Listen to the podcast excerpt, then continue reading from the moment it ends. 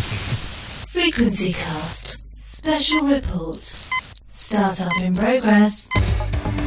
Hi, this is Pete. And this is Carl from Frequency Cast, the UK's TV and technology podcast.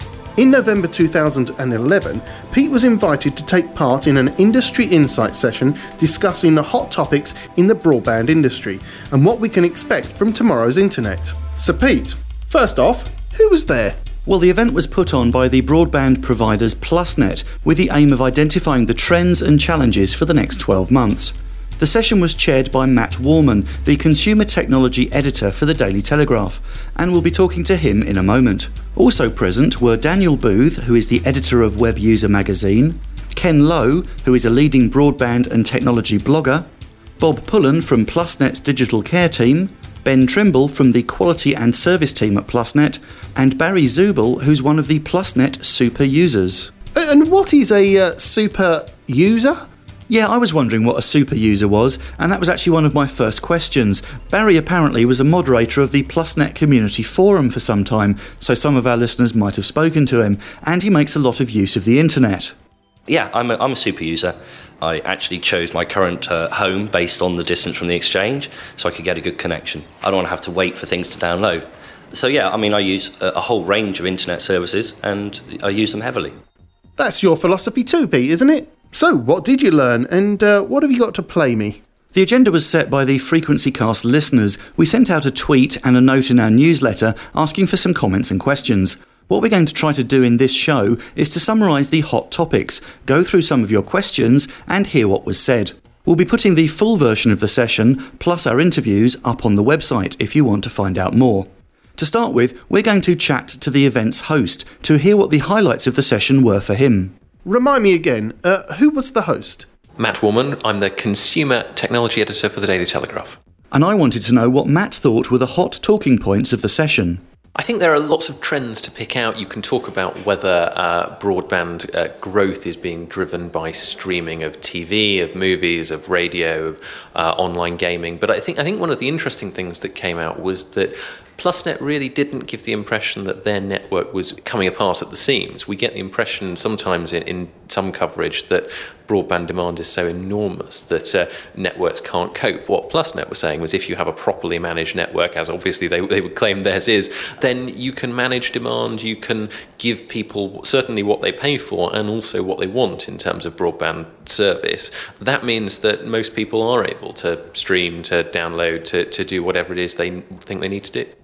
Okay, lots to talk about then. If I got it right, uh, the session was put together by PlusNet, the good, honest Yorkshire folk.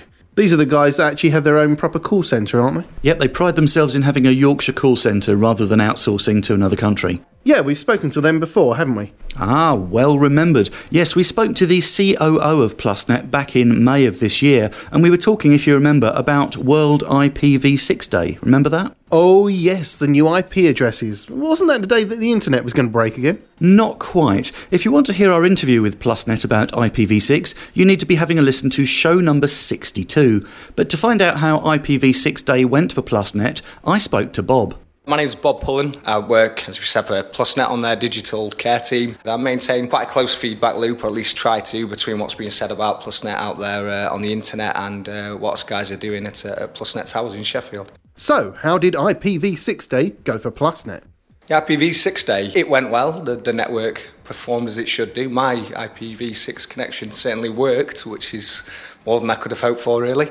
Uh, and we had some novel uh, uses uh, that, that our customers uh, put out there. One in particular being a, an IPv6 cat feeder, which uh, which which was was used to some degree by people as uh, as the cat found out with the mountain of food that was left next to its bowl towards towards the end of the day. So Yeah, I've heard there's some complaints about cat obesity as a result of that trial. Is that fair? that's that's very fair. Yeah, quite possibly. Now I know. Thanks for that. So, uh, did the thorny subject of broadband speed come up? Oh, yes, quite a few times. What I thought was interesting was that only a tiny percentage of internet users actually make use of the faster speeds or their maximum download limit. I asked Matt from the Daily Telegraph for his views on when we're going to see speed becoming a really big deal. Well, I think we're going to see an extrapolation of that trend. We're going to see more and more people uh, using the web in every aspect of their daily life. That that's not necessarily to say that networks are going to fall over any day now. I think uh, with events such as the Olympics coming up, with uh, increasing use of TV for big events such as that, then we are going to see an awful lot more happening. But the networks uh, do know that the Olympics is coming. It, it's not going to be a huge surprise to them, and we've already had the World Cup and, and events like that where we've seen this growth coming. I think we'll see a lot more of it, but we won't see anything that will uh, shock and, and surprise the people that need to plan the capacity. Obviously, we've moved on since the days of dial up, but if you want faster internet now, then you have to step up to a fibre service. Plusnet and BT offer up to 40 megabits of fibre, and Virgin can go as high as 100 megabits. But do we really need to surf at that kind of speed?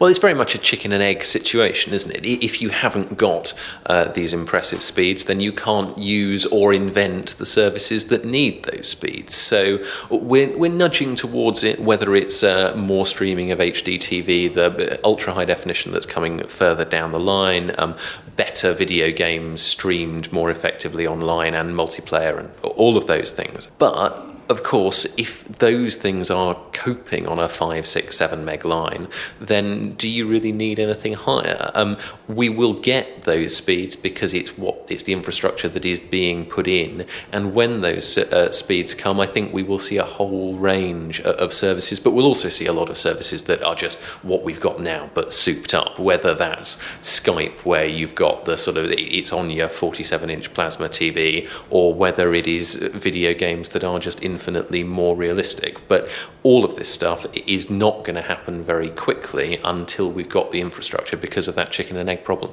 In previous shows, we've reviewed services such as Apple TV and BT Vision, offering on demand TV content. We've also got the iPlayer and Google TV, of course, and services such as YouView and Netflix due to launch soon. So, does Matt think the future of the internet has changed forever?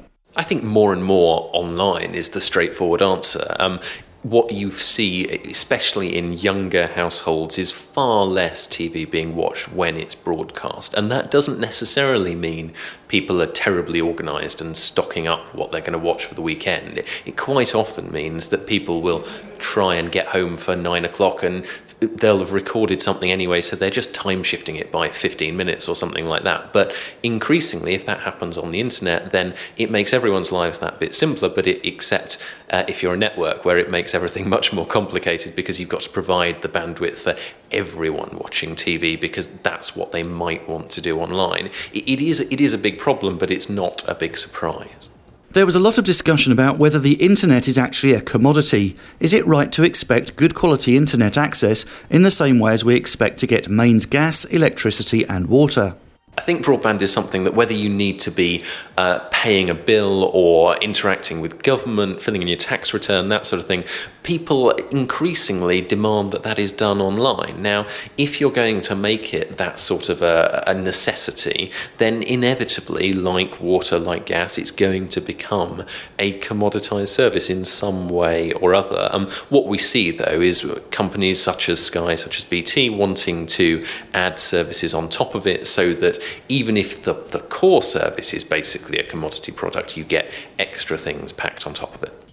Interestingly enough, listeners Mark Garnett and Rob Dixon got in touch about the controversial subject of up to speeds. What are you up to? What, what's that about?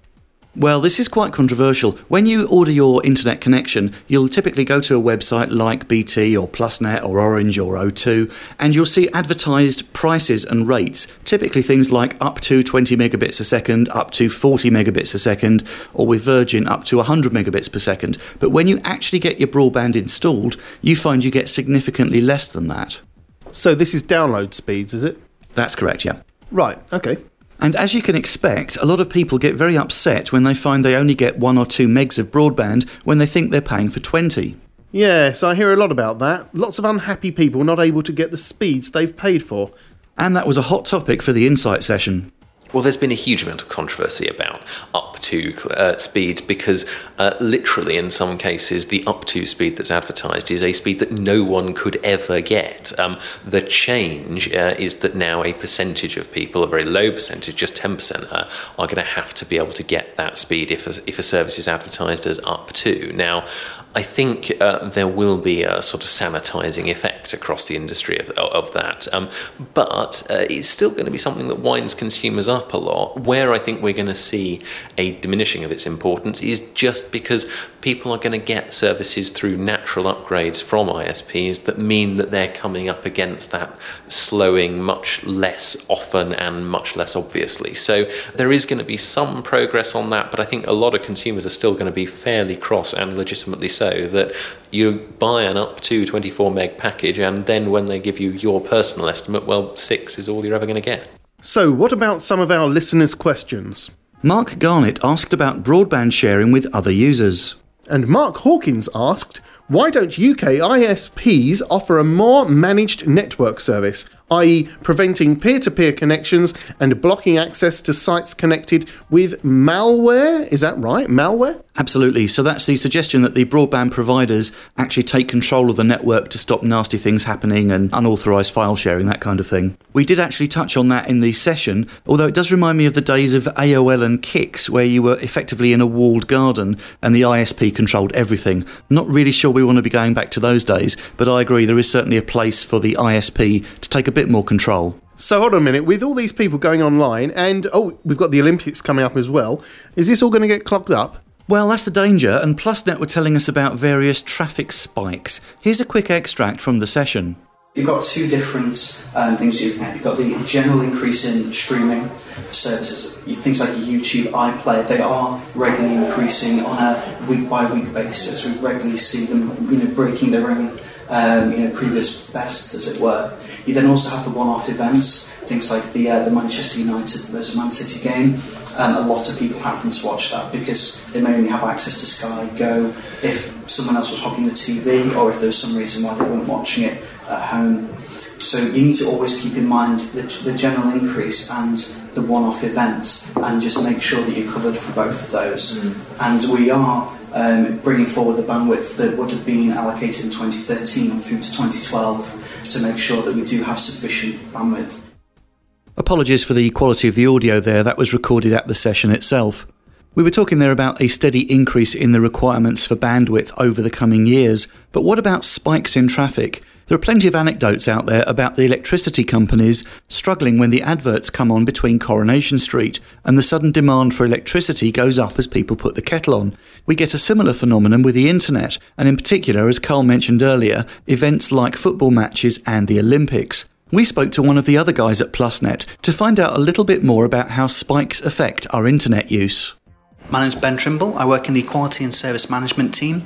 We look after many aspects of the service, most notably the broadband network, making sure that there's enough provision bandwidth for all of our customers to use. Now, we had the recent iOS 5 rollout uh, where everyone's patching their iPads and iPhones furiously. What kind of impact did that have on your network? Uh, it did have a noticeable increase in the amount of traffic that went over uh, the Akamai content distribution network. Uh, it was around 10% of the total network bandwidth that evening was the iOS 5 update itself. And we also saw interesting trends, things like a approximately quadrupling in the amount of downloads for music.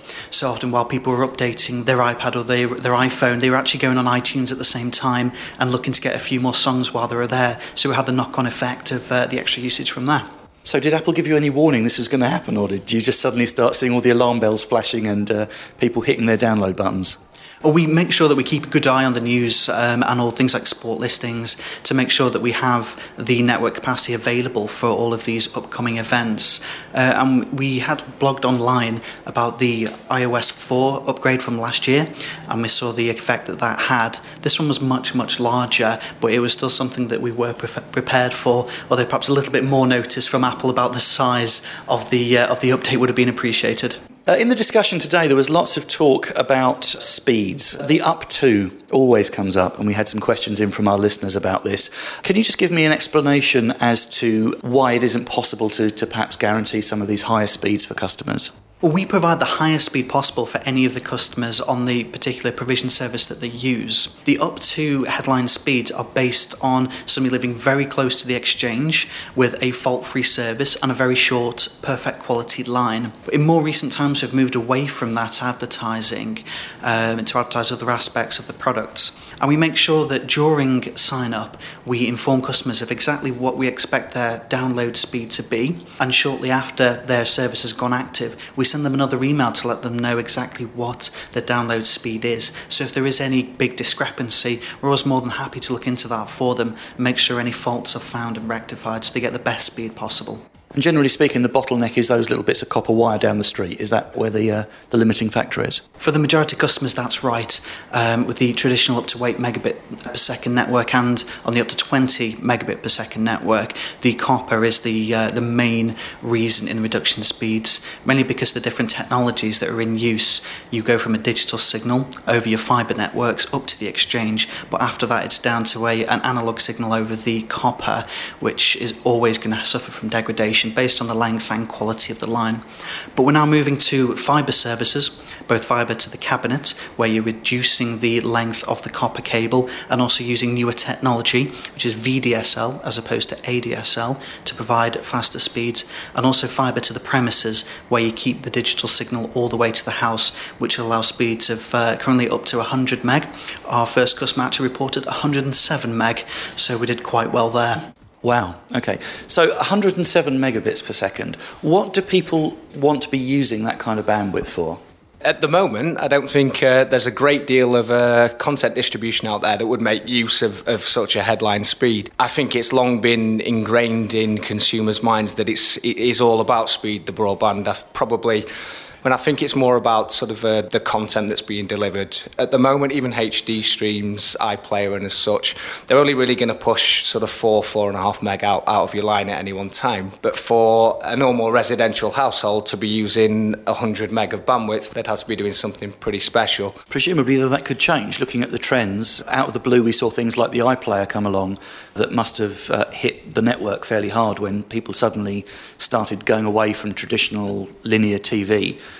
to downloading content. Absolutely, and I think that is, is exactly what's going to happen. Uh, again, it, the requirement is for the technology to be there in the first place, so a lot of it is infrastructure dependent at the moment.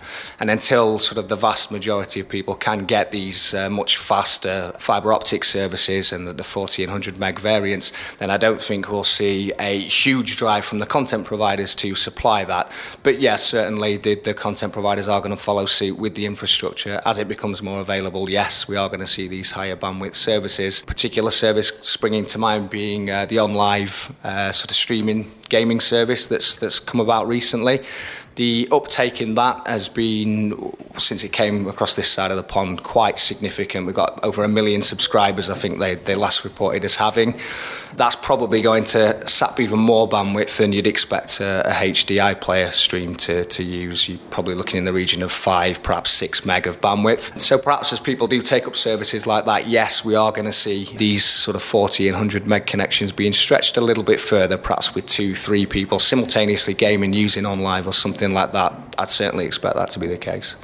Next, we turn to Barry, who's one of PlusNet's super users.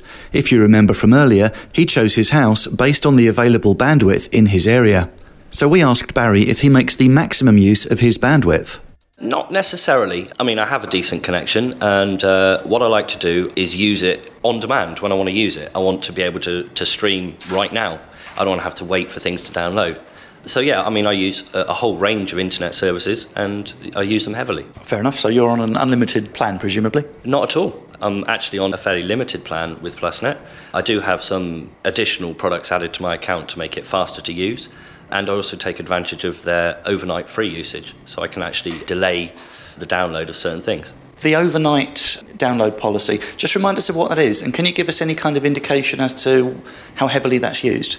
All of our current product set includes a free download time between midnight and 8 am. So that's a completely unlimited download. They don't count towards your monthly usage, and there's no cap whatsoever on the amount that you can download. Every day when we come in to have a look at the traffic graphs, we see a spike at midnight where everyone turns their downloads on. Bearing in mind things have been quietening down from about 10 or 11 o'clock at night when people start to go to bed, we probably see around a 25 to 40% increase in the total traffic from just before midnight to just after when everyone switches that on.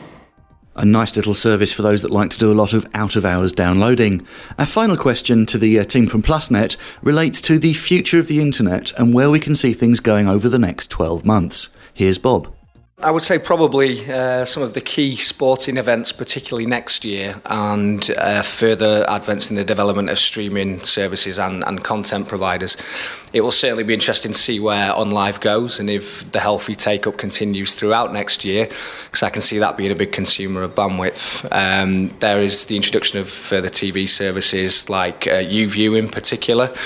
I don't expect the usage with uh, iPlayer, uh, YouTube, and Sky streaming services to be decreasing at all. I can see those those increasing a lot. Same question to the super user. My money's on Netflix. Netflix has been announced for the UK. In the US, currently in peak time, it uses around 30, 33% of all internet traffic, and I think that's going to be a big one for 2012 in the UK. Okay, and Ben? I think that going to see a, a, very steady increase in the streaming services over the next few years. But I think that we're also seeing a bit of a cultural shift with how people consume the content. So instead of people being reliant on their favourite programmes being on when they come in on an evening from work, they, people are getting more used to watching the programmes at their own leisure. So I think that will certainly drive the demand for streaming content. However, the introduction of OnLive is a, a bigger challenge because not only do you have to deliver large amounts of bandwidth to support the applications, you also need to provide it at a very low latency, which is something that our network is certainly built um, to provide, and but will provide definite, interesting scaling challenges as that becomes more and more popular. Thanks very much, chaps. We'll take a look back in 12 months' time and see just how right you were. Well, there you have it. That's our look at the PlusNet session. Thanks very much to Matt Warman for chairing and to Daniel, Ken, Ben, Bob, and Barry for such a lively debate. Yep, and thanks too to all our listeners for supplying the questions. And to Natalie and the team at Kazoo for putting on the PlusNet Industry Insight session. Yep, and thank you very much, everyone. That's brilliant. And if you want to hear the full session from November, uh, you can find a recording lasting just over one hour available for download right now. Yes, if you're interested in the future of the internet, this is an excellent listen and discusses streaming TV, plans for the Olympics, more on up to speeds, the internet as a commodity, and what's around the corner. Yep, you'll find the full audio, more on PlusNet, plus a transcript at www.frequencycast.co.uk forward slash PlusNet. We'll also be using some extracts of this feature in our December show. FrequencyCast Show 70. That's the one to listen to. Thanks for listening to our review of the PlusNet Insight session. If it's your first time listening to FrequencyCast, perhaps give our main show a listen. Here's a sample of what we do. What have you got there? This is the hottest bit of kit. Usually, the station, uh, ham radio, is operated by those uh, astronauts who stay on station several months at a time. Have the top up TV anytime box. We are absolutely disgusted with the service.